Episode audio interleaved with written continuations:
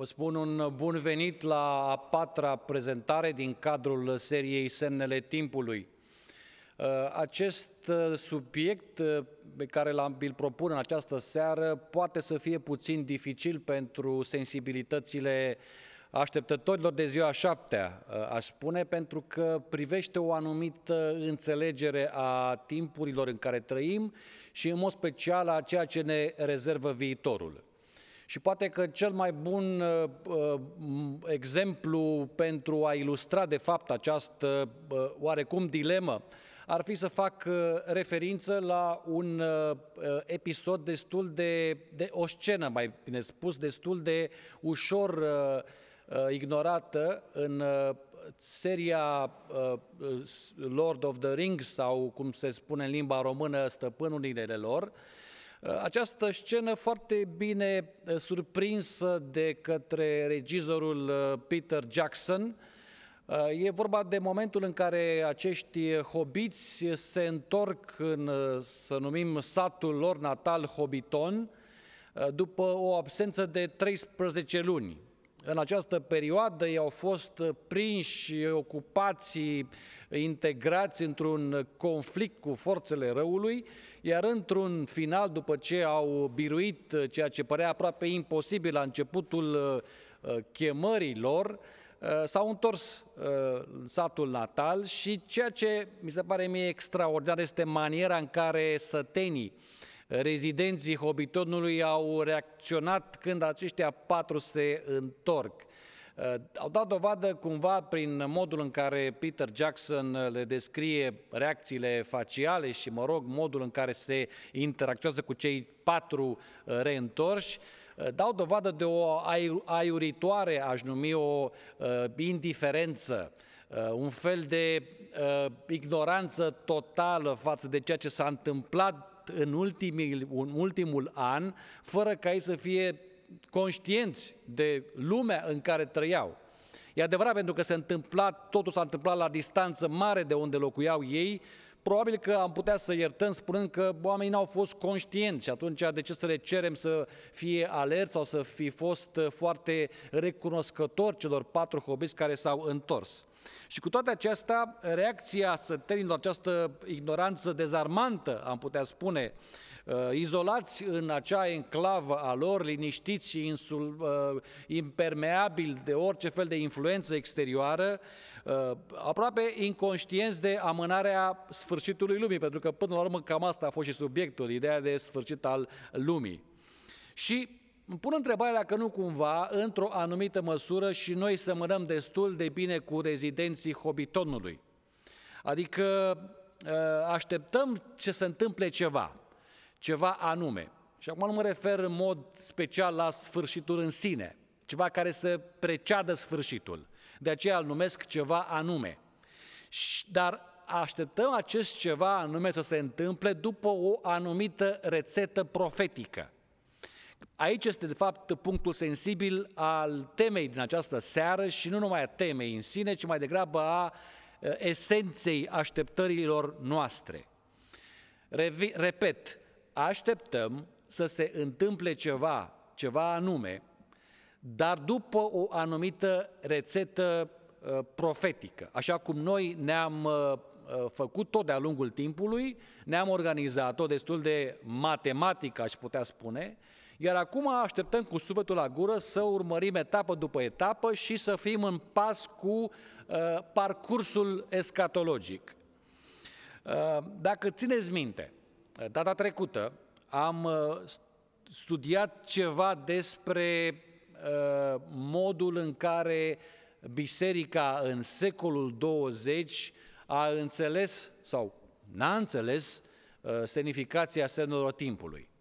Și această poziție a lor, cumva, am semnalizat-o, considerând că a fost foarte fragilă, pentru că nu au fost conștienți de ceea ce se întâmpla cu adevărat în uh, uh, jurul lor. Și vizitând, de fapt, secolul 20, ne-am intersectat într-o anumită măsură. Chiar pasager, n-am intrat în prea multe amănunte, nici nu era cazul, dar cred că suficient de relevant, a zice eu, ne-am intersectat cu, o, cu consecințele. Și aici aș vrea să folosesc cu o expresie foarte interesantă și, uh, să spun așa, aproape seducătoare a lui Gabriel Iceanu. Încremenirea în proiect uh, o numea el, uh, dar se referea la prostie la prostie și în contextul noi libertăți dobândite de după Revoluție, incapacitatea multor români de a ieși din niște tipare care le-au fost impuse timp de 40 de ani. Această încremenire în proiect, da? Noi o extindem acum și la această înțelegere foarte rigidă a unor uh, semne uh, și uh, semnificații profetice. Așa că, într-o anumită măsură, suntem cantonați și noi, ca și locuitorii Hobbitonului din ficțiunea lui Tolkien, ca și biserica așteptătoare din secolul 20, suntem cantonați ferm într-o enclavă ideologică și nu putem sub nicio formă aproape depăși granițele uh, interpretative ale secolului XIX. Pentru că trebuie să recunoaștem, noi suntem tributari în mare măsură unei interpretări a evenimentelor care s-a realizat, s-a plămădit în secolul XIX. O să vă spun de la început, nu judecăm uh, demersul acestor pionieri, încercăm să-l înțelegem.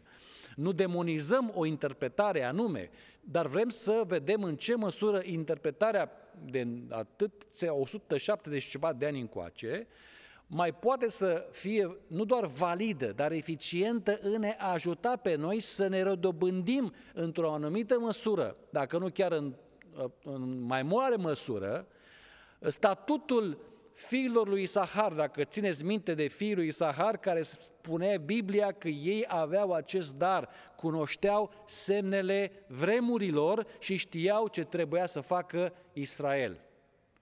Cred că asta trebuie să fie intenția noastră și întregul nostru demers, să rodobândim acel dar, care cred că Dumnezeu l-ar oferi fără niciun fel de problemă, conform textului care spune Dumnezeu este mai dispus să dea Duhul Său Sfânt celor care cer decât părinții care dau daruri bune copiilor lor. Da?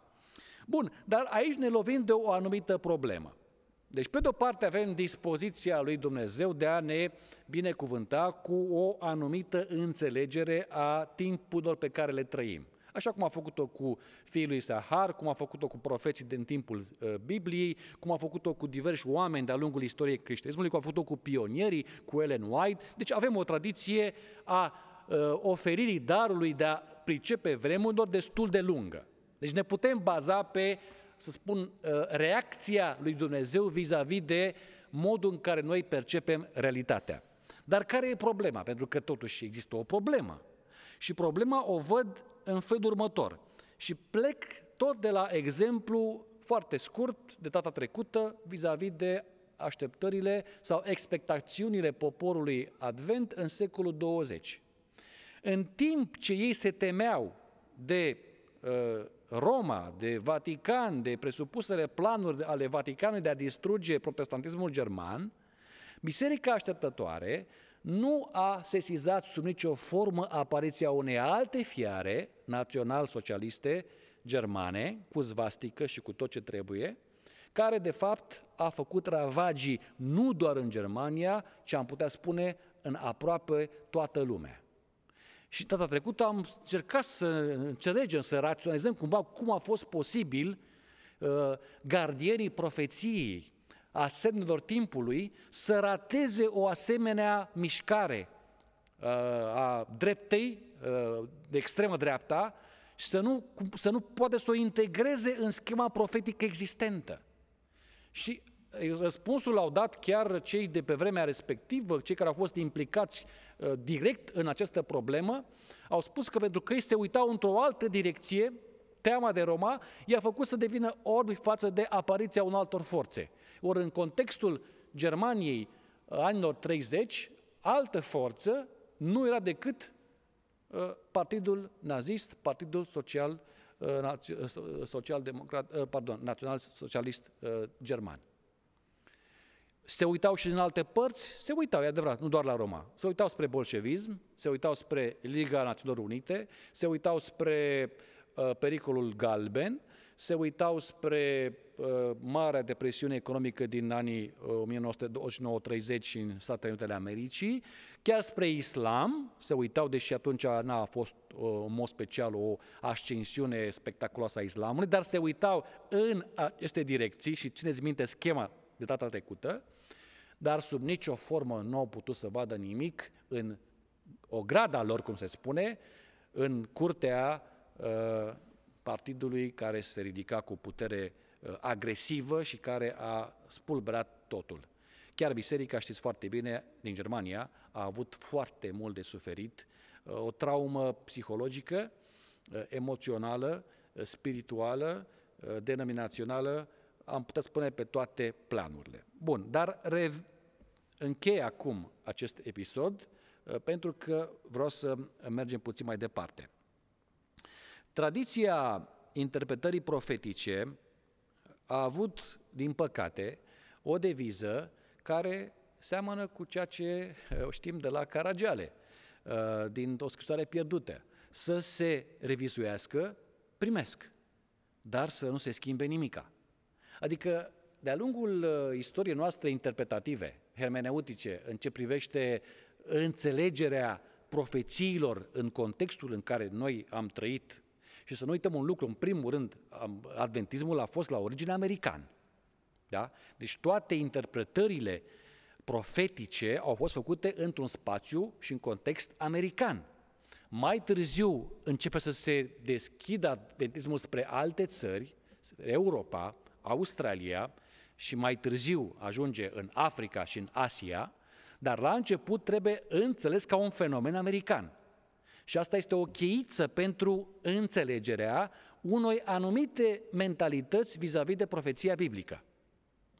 Bun, de ce l-am uh, invocat pe Caragiale în această seară? Uh, nu e vorba de o ironie, nici vorbă. Eu, este, uh, să spun așa, evaluarea mea onestă a acestei tradiții interpretative. Cu alte cuvinte, bun, modificăm. Suntem dispuși să modificăm, dar nu schimbăm mare lucru, pentru că până la urmă noi credem că asta este paradigma profetică, asta este matrița escatologică în care trebuie să gândim. Și n-a fost rea inițiativa sau demersul, pentru că, repet, în condițiile vremii, voți vedea imediat, într-adevăr avea sens ce spuneau pionierii noștri și fondatorii uh, acestei biserici. Însă, această tradiție ne mai spune ceva, un lucru extrem de important, și anume că interpretarea profetică nu a venit prin revelație. Nu a avut Ellen White un vis care să spune, uite, asta înseamnă Apocalips 13 sau Daniel 11 sau uh, Daniel uh, uh, 7, 8 uh, și 9 și așa mai departe. Dacă veți fi curioși, uh, și din păcate ăsta este un adevăr, cei mai mulți preferă să se uite pe video, videouri scurte pe YouTube decât să citească o carte. Dacă ați fi curioși să citiți uh, Uh, toate însemnările pe care Elenoai le-a scris pe marginea lui Daniel și Apocalipsei sunt două volume, deja au fost selectate. Două volume, dar nu sunt uh, subțirele adevărat, nu sunt reviste, sunt două volume. Dar dacă veți avea această curiozitate și veți citi, veți observa că nu a avut nicio contribuție semnificativă la interpretarea acelor texte biblice. N-au avut.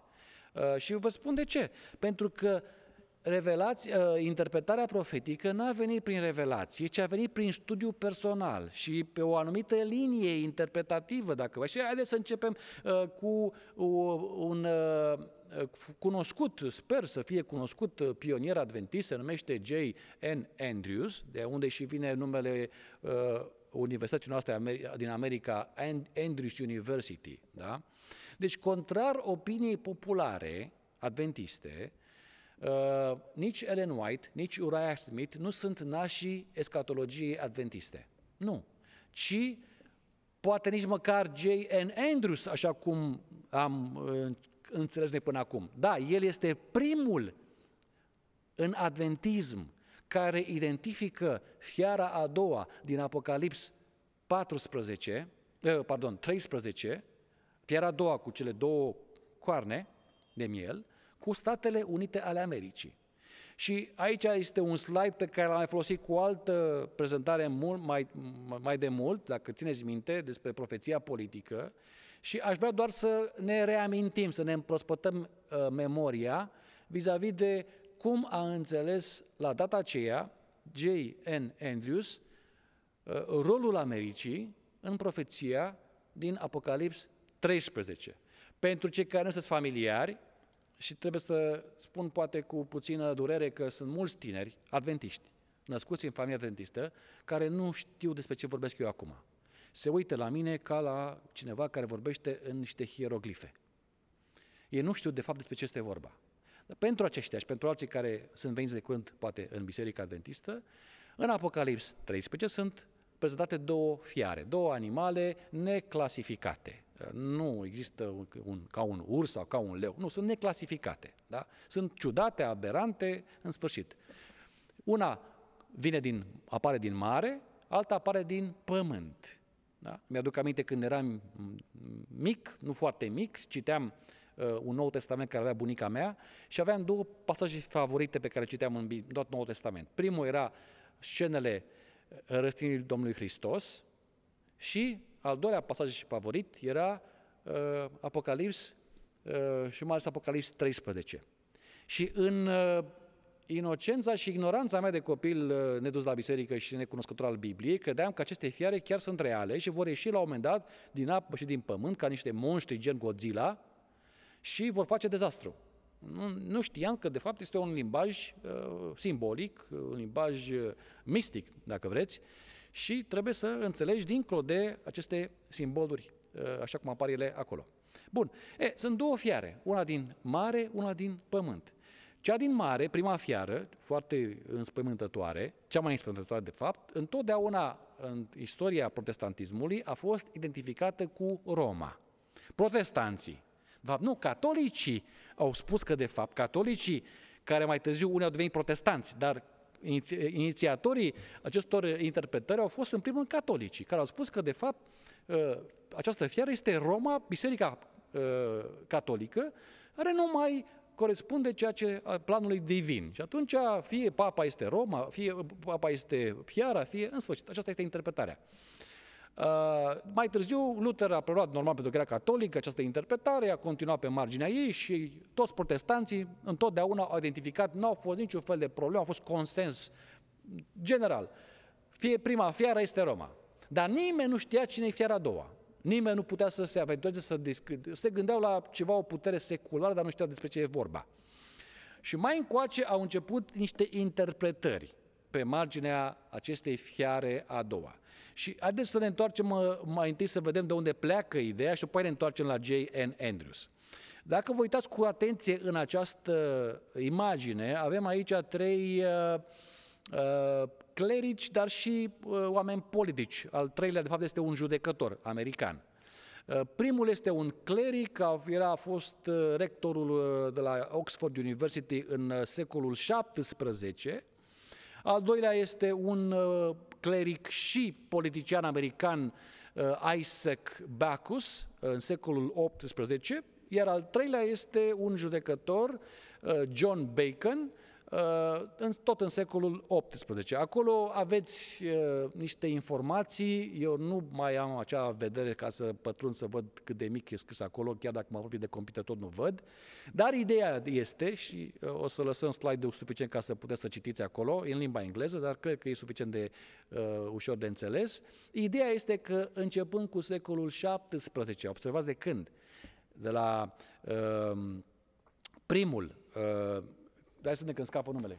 Trebuie să-l... Uh, da, este vorba de Thomas Goodwin, 1680. Bine, este anul morții lui, mă rog, dar în secolul 18, da? Deci începând la Thomas Goodwin și până încoace, au început să apară această interpretare că fiara a doua, fiara care este din pământ cu două coarne, este vorba de America. Nu intru la mănunte, sunt mai multe informații în uh, volumul 4 al uh, Uh, seriei de volume editate de, scrisă de uh, Leroy Edwin uh, Frum, uh, Credința profetică a părinților noștri, capitolul 50. Se găsește pe internet, format PDF, cine este interesat acolo găsiți o bogăție de informații. Capitolul 50 se ocupă de Apocalips 13 și de precursorii interpretării uh, adventiste. Deci nu au fost adventiști, au fost protestanți. Deci după cum catolicii vorbeau despre uh, prima fiară că este catolicismul, uh, protestanții americani vorbeau despre a doua fiară că este America. Și acum ne întoarcem la interpretul adventist J. N. Andrews, care a adus în adventism această interpretare.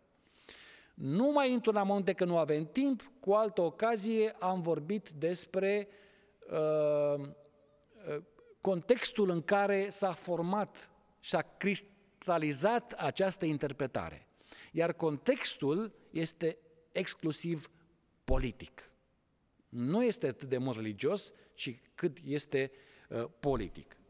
Bun. Uh, deci avem așa, în primul rând că pe linia interpretativă protestantă, începând din secolul XVII, uh, fiara cu două coarne de miel este America. Da? Este America. Acum, în iconografia vremii, dacă vă uitați pe internet, America era prezentată nu ca un vultur atunci, nu ca statuia libertății, a apărut mult mai târziu statuia libertății, ci ca o tânără femeie, virtuoasă, uh, puternică, luptătoare, care conduce națiunea americană spre un progres aproape infinit. Da? Deci așa apare în iconografia vremii. Și cu toate acestea, în contextul uh, interpretativ uh, protestant, dar destul de marginal, că sunt puțini care vedeau așa ceva. Deci era greu să vezi în vremea aceea când America s-a dezvoltat cu rapiditate uluitoare, să vezi în ea o fiară. Nu? Vedeai o forță a binelui care se dezvoltă și care va fi o binecuvântare pentru toată lumea, o cetate pe munte. Asta întotdeauna a fost uh, lozinca și motoul Americii până în ziua de astăzi, o cetate pe munte, da? care luminează și toată lumea se uită la ea ea cu uimire, cu splendoare, unii alții cu invidie, dar America este de fapt această lumină pentru toată lumea. Bun, revin. În iconografia uh, vremii, America este tânără, virtuoasă, luptătoare. Însă, pentru așteptătorii de ziua șaptea, a devenit brusc o fiară. Și ca să uh, îmi prospătesc puțin memoria celor care au mai uh, auzit câteva din aceste idei, despre ce era vorba.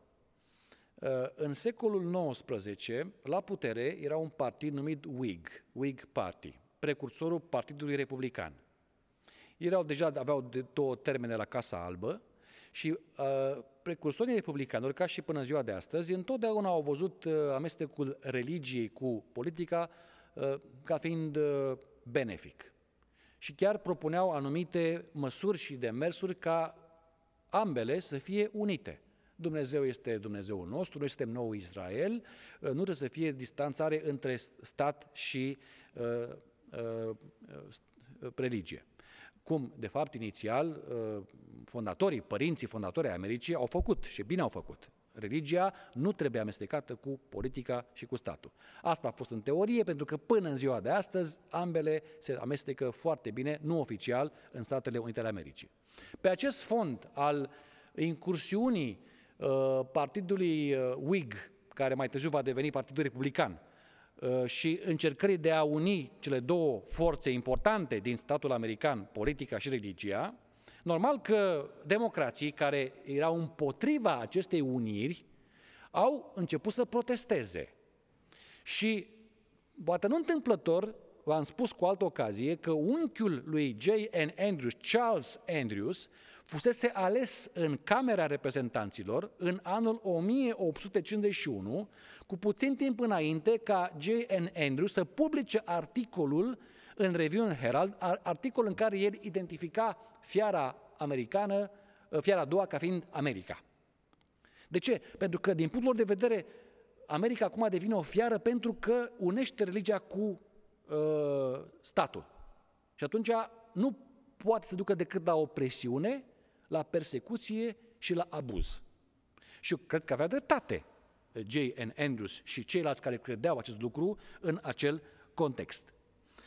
Uh, așa că Deodată America devine, în conștiința uh, adventistă, devine brusc degradată de la statutul de femeie tânără, virtuoasă, luptătoare, la un animal neclasificat, în nicio taxonomie nu există, e doar în regnul animal, nu poate să fie identificat de nimic, dar e clar că îi lipsește, fiind animal, raționalitate, îi lipsește spiritualitate, îi lipsește umanitate, este o bestie. America era o bestie și trebuie prezentată ca atare.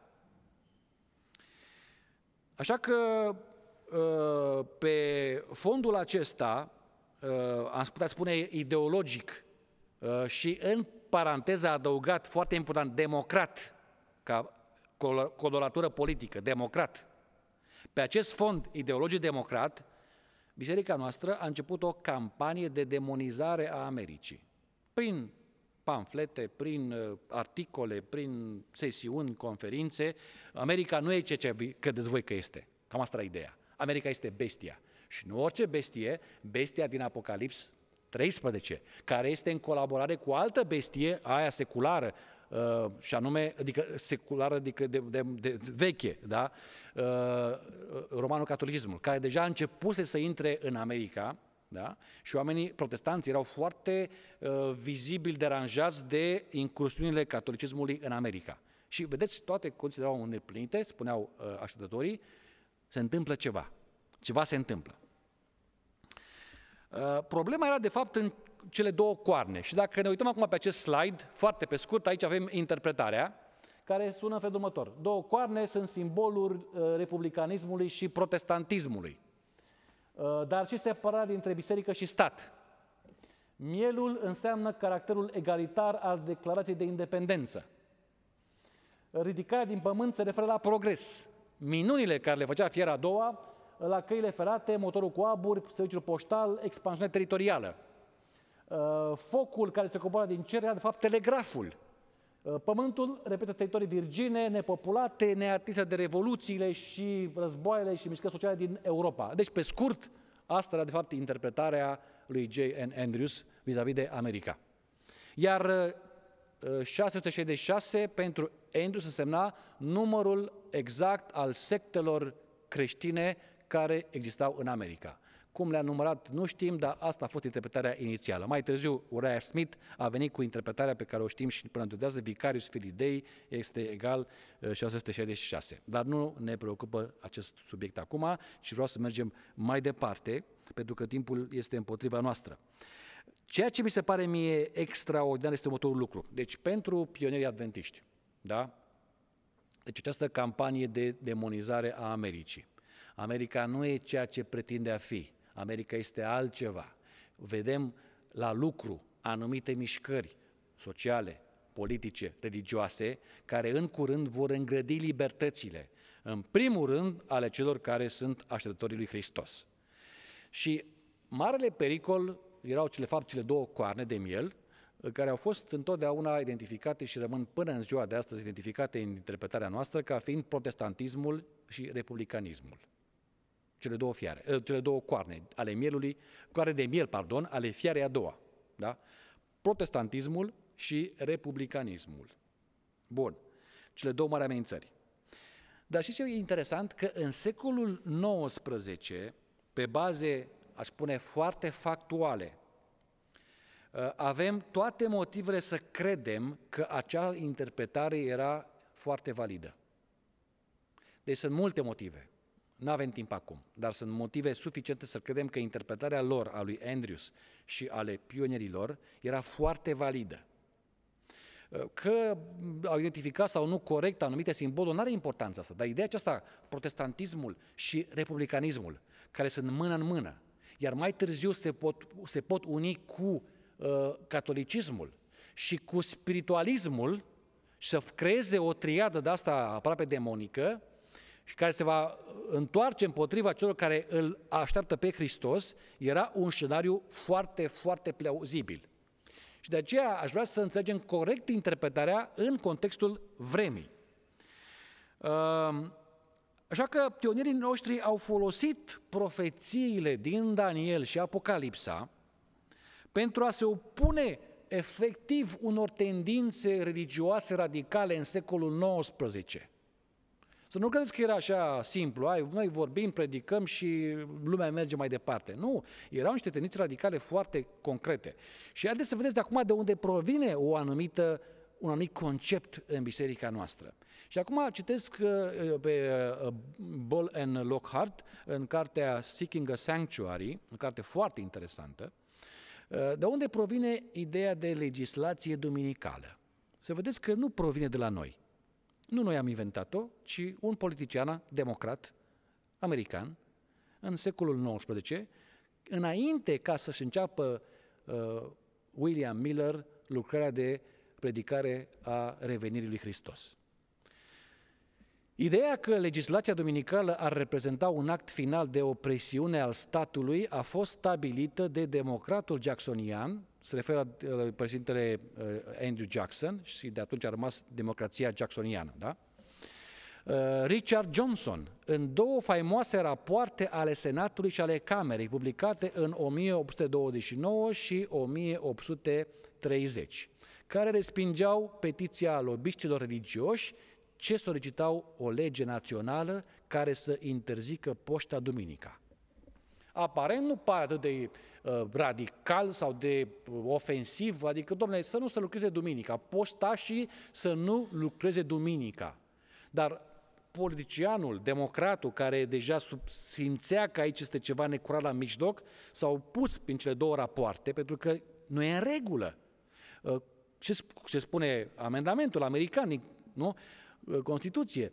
Uh, Congresul nu va stabili nicio legislație care să interzică vreo religie sau să uh, cumva să contribuie la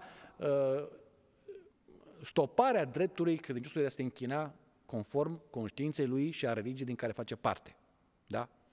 E, asta a fost inițiativa, și aici aveți și imaginea cu uh, democratul uh, Jackson, nu Jackson, pardon, Johnson, și exact este raportul de care vorbeam.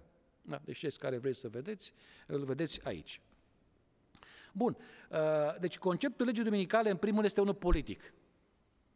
Deci este unul politic. Deci politic avansat de democrați care erau uh, deranjați de presiunea republicanilor, lobiștilor republicani pentru impunerea unei legislații politice până la urmă, dar după aceea cu conotații religioase, fără discuție.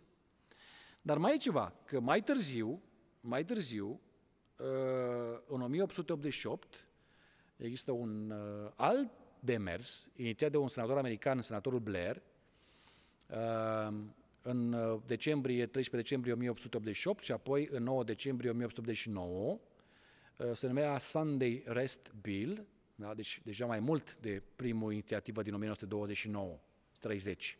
Uh, deja o lege națională pentru odihna în ziua uh, de uh, duminică, iar celelalte activități recreative, comerciale să fie sistate.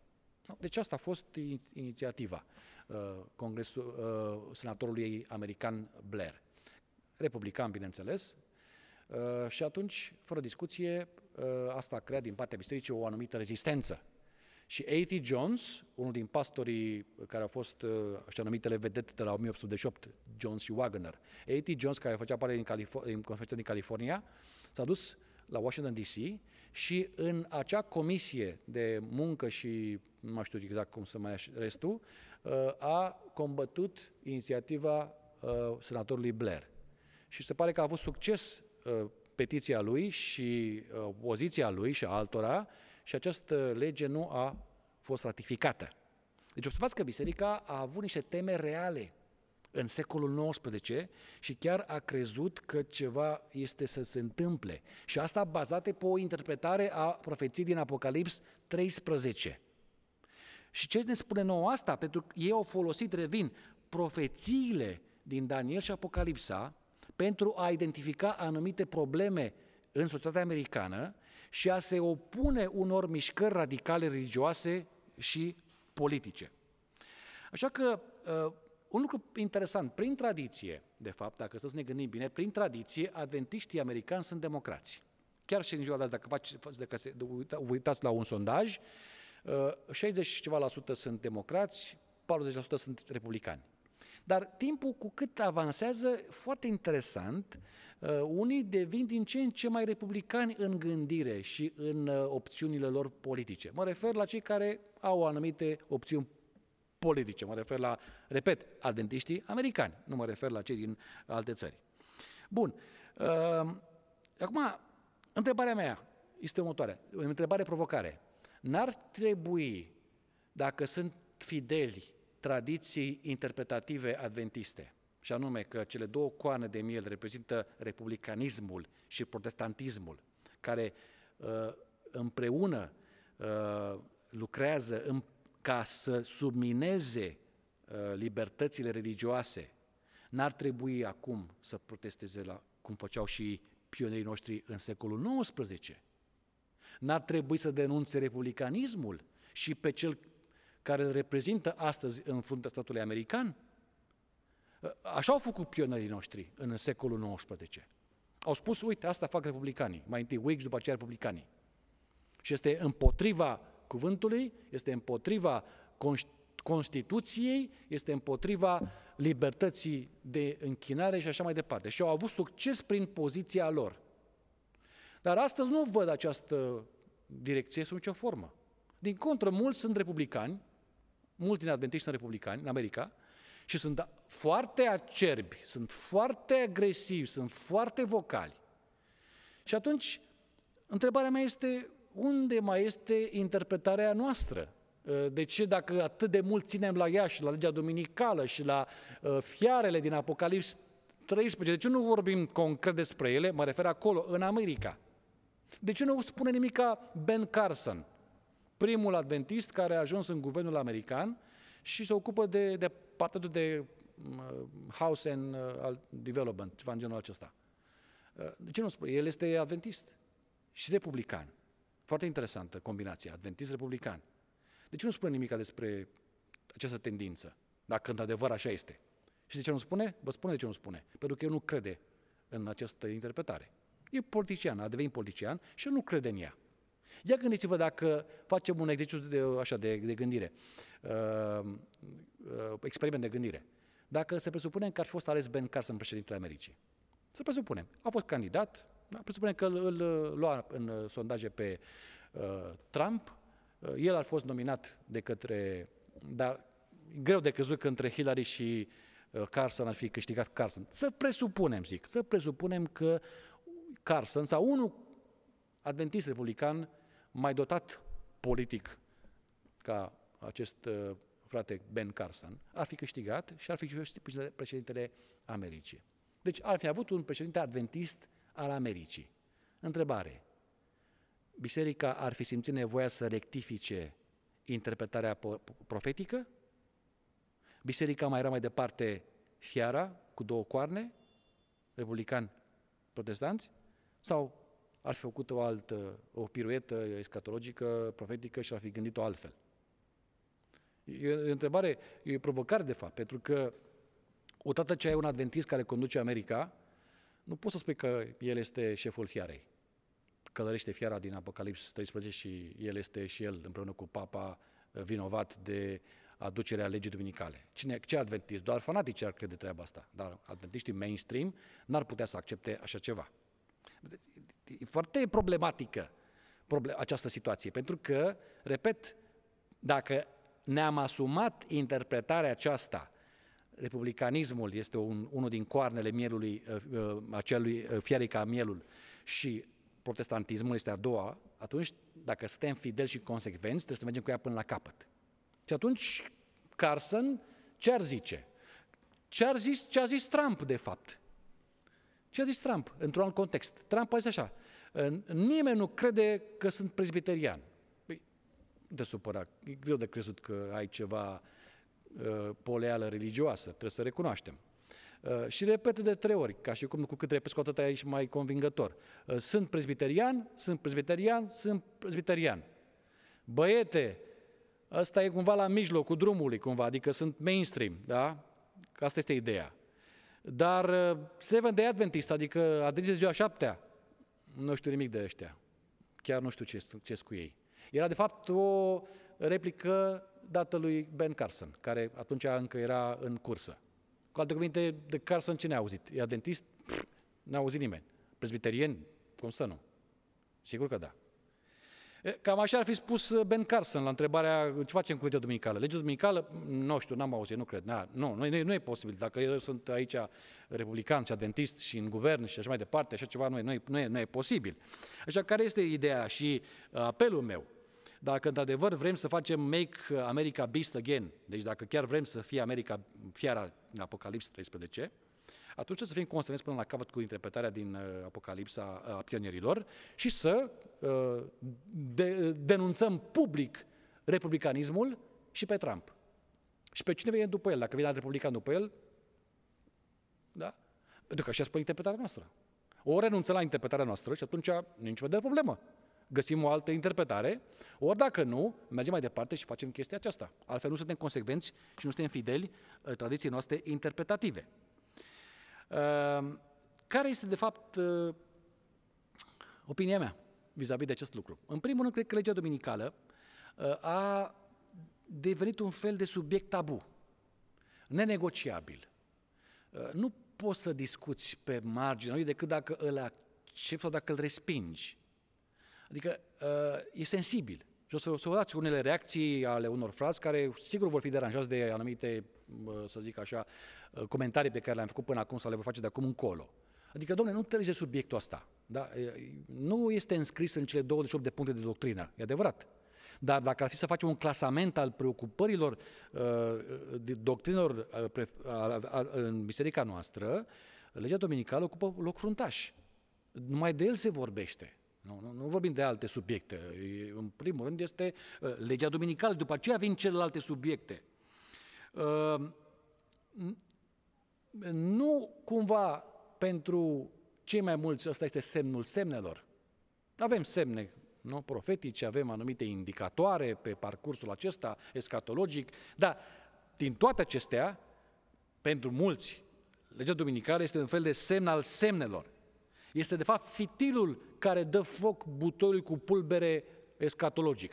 Și de acolo, din clipa aceea, bum, începe de fapt toată nebunia, secvențele finale și uh, sfârșitul. Este de fapt așteptarea, adevărata așteptare a celor care astăzi uh, zic că așteaptă să vină Hristos, pe Hristos sau care vine uh, sfârșitul. Uh, știți ce mi se pare mie interesant? Eu nu cred că adventiștii îl așteaptă pe Hristos. Nu cred asta, vă spun la modul cel mai sincer și cel mai responsabil. Așteaptă în schimb legea dominicală. Asta o așteaptă. Legea dominicală devenind adevăratul obiect al așteptărilor, nu Isus Hristos. Și într-o mare măsură, nu apariția lui Hristos pe norii cerului, ci neapariția lui, adică întârzirea lui, a fost de fapt stimulentul care i-a condus pe ei la această, să spunem, excitație profetică și semnele timpului și a evenimentelor finale. Da? Faptul că el tot întârzie, asta cumva i-a stimulat să zică, bun, acum să apară asta, asta, asta și după aceea la sfârșit apare și el. Și el nu poate să vină decât dacă s-au întâmplat astea, asta și cu asta.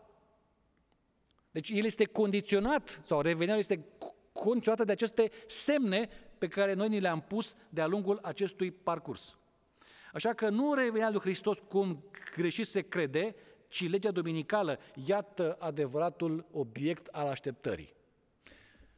Poate vă convine, poate nu vă convine această uh, evaluare, dar eu cred că în mare măsură, și o spun ca unul care sunt în această biserică de 30 de ani, eu cred că de fapt aceasta este de fapt realitatea.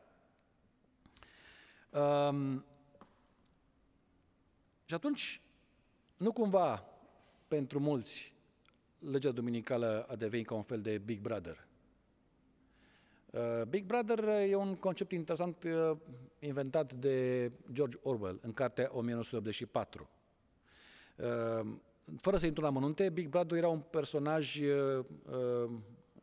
necunoscut. Doar figura lui apărea întotdeauna în toate posterele sau în toate programele din acea distopie Uh, nu se știa dacă este, dacă nu există, nimeni nu-l văzuse cu ochii lui, dar Big Brother te supraveghea. Asta e ideea. Big Brother te supraveghează.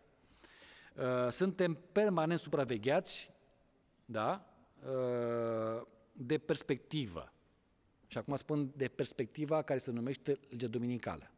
Pentru că așa apare în imaginea noastră colectivă. Legea dominicală ca un Big Brother care ne supraveghează. Pe de o parte ne simțim supravegheați, dar pe de altă parte asigură și un fel de coeziune și direcție, pentru că știm că prezența lui Big Brother este acolo. Nu ne-a părăsit. Da? Și este un reper pentru noi. Și de aceea are și o caracter de icoană. Noi nu avem icoane. Nu, uitați, aici sunt, e altă biserică, dar noi nu avem icoane. Dar avem icoane uh, conceptuale, avem icoane, spun așa, imaginare. Și pentru unii, legea dominicală este un fel de icoană. Dar icoana are un aspect foarte interesant. Pe de o parte o privești, o contempli, dar la rândul te privește icoana.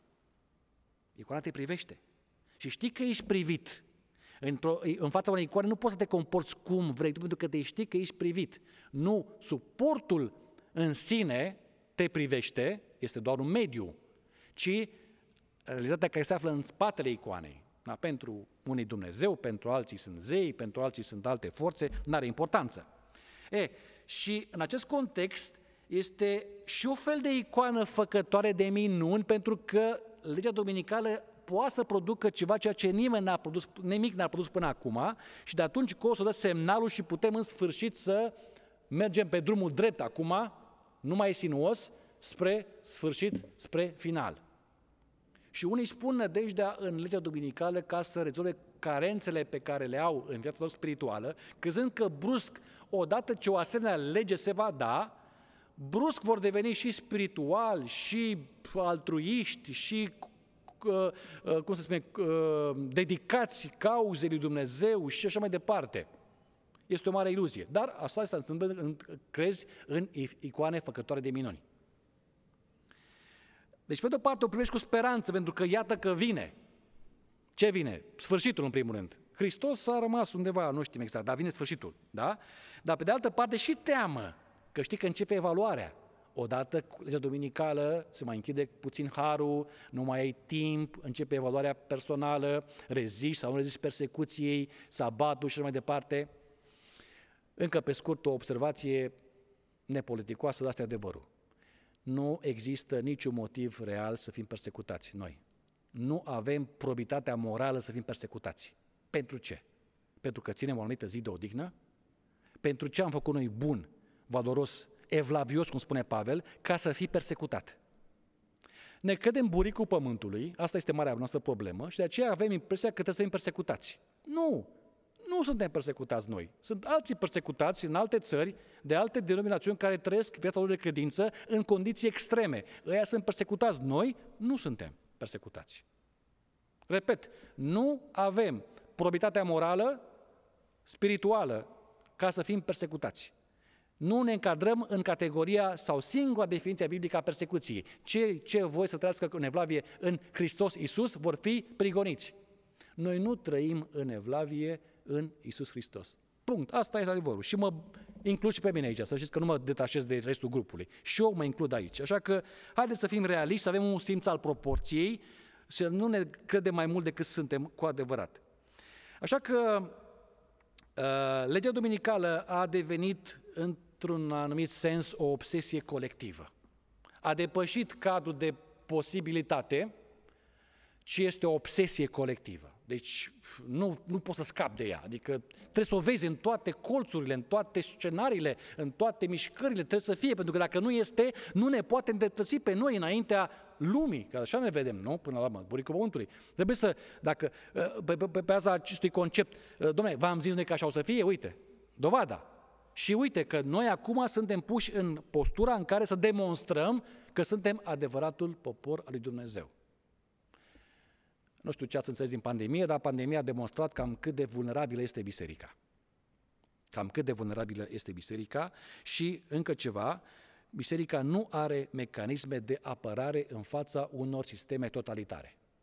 Vezi Germania în 30 și astăzi, când se nasc deja Uh, forțe noi, necunoscute, care vor duce într-o direcție în care nu mai există uh, uh, scăpare. Iar noi, în pandemie, în general vorbim acum, n-am arătat că existăm. Ăsta este adevărul. N-am arătat că existăm. Și atunci, de ce spun că gândim prea departe. Așa că, haideți să rămânem la această idee până la urmă. Uh, din păcate, este o obsesie colectivă, uh, o angoasă. Rămâne pentru mulți o angoasă. Legea dominicală este o angoasă. Dar și un fel de reper, pentru că încă sperăm ca după ce se declanșează să avem sens unic de deplasare și atunci nu mai avem niciun fel de problemă. Dar revin la sintagma lui Liceanu, este nu, doar, nu e decât o încremenire în proiect.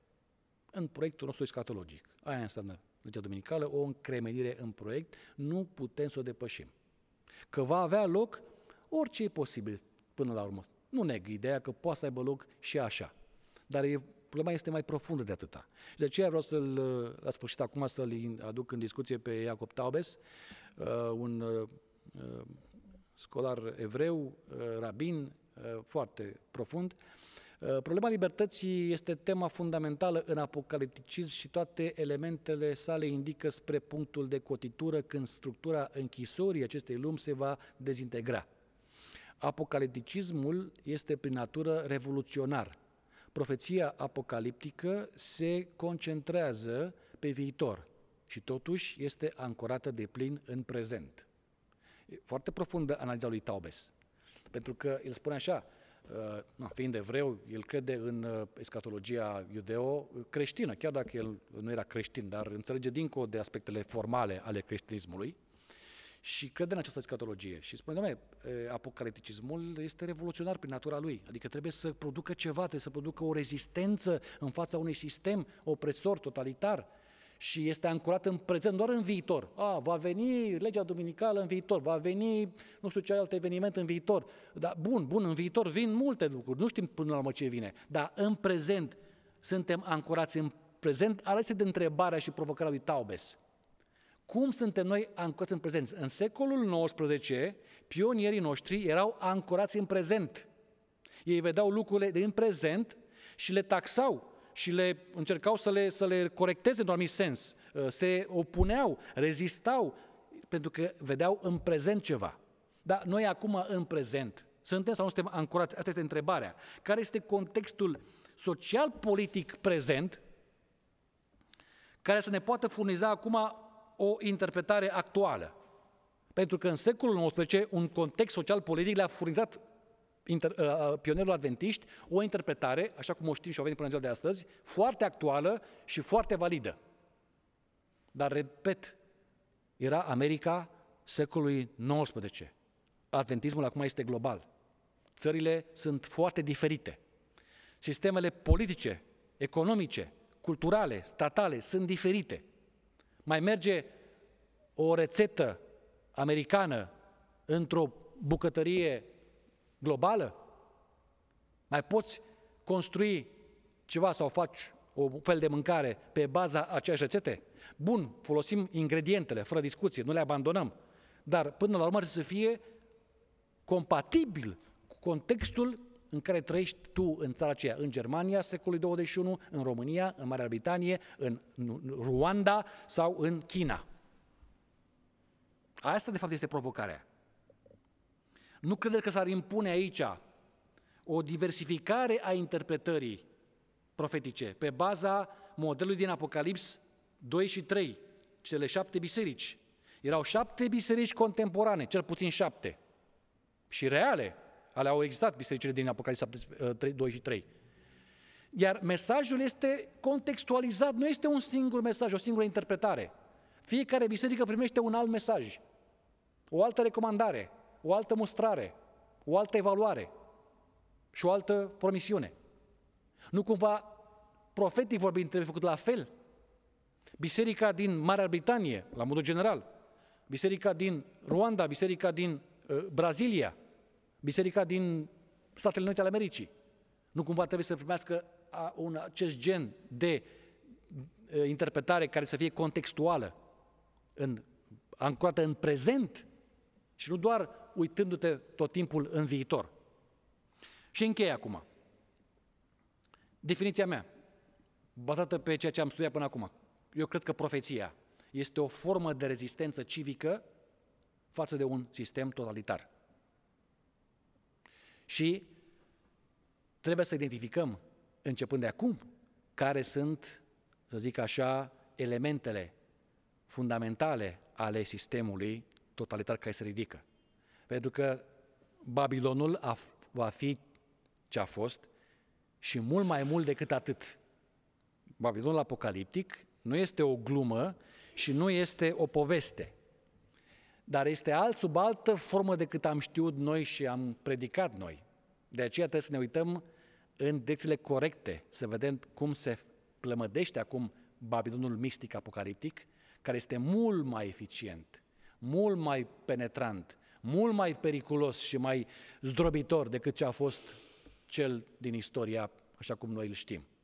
De aceea, în celelalte prezentări, vom încerca să identificăm câteva elemente fundamentale a ceea ce înseamnă Babilonul modern și veți vedea că este cu totul altceva decât ne-am gândit noi. Până atunci, vă mulțumim pentru atenție și pentru participare și uh, vă invit să fiți ancorați în prezent pentru a înțelege cu adevărat rolul pe care îl avem în lumea aceasta.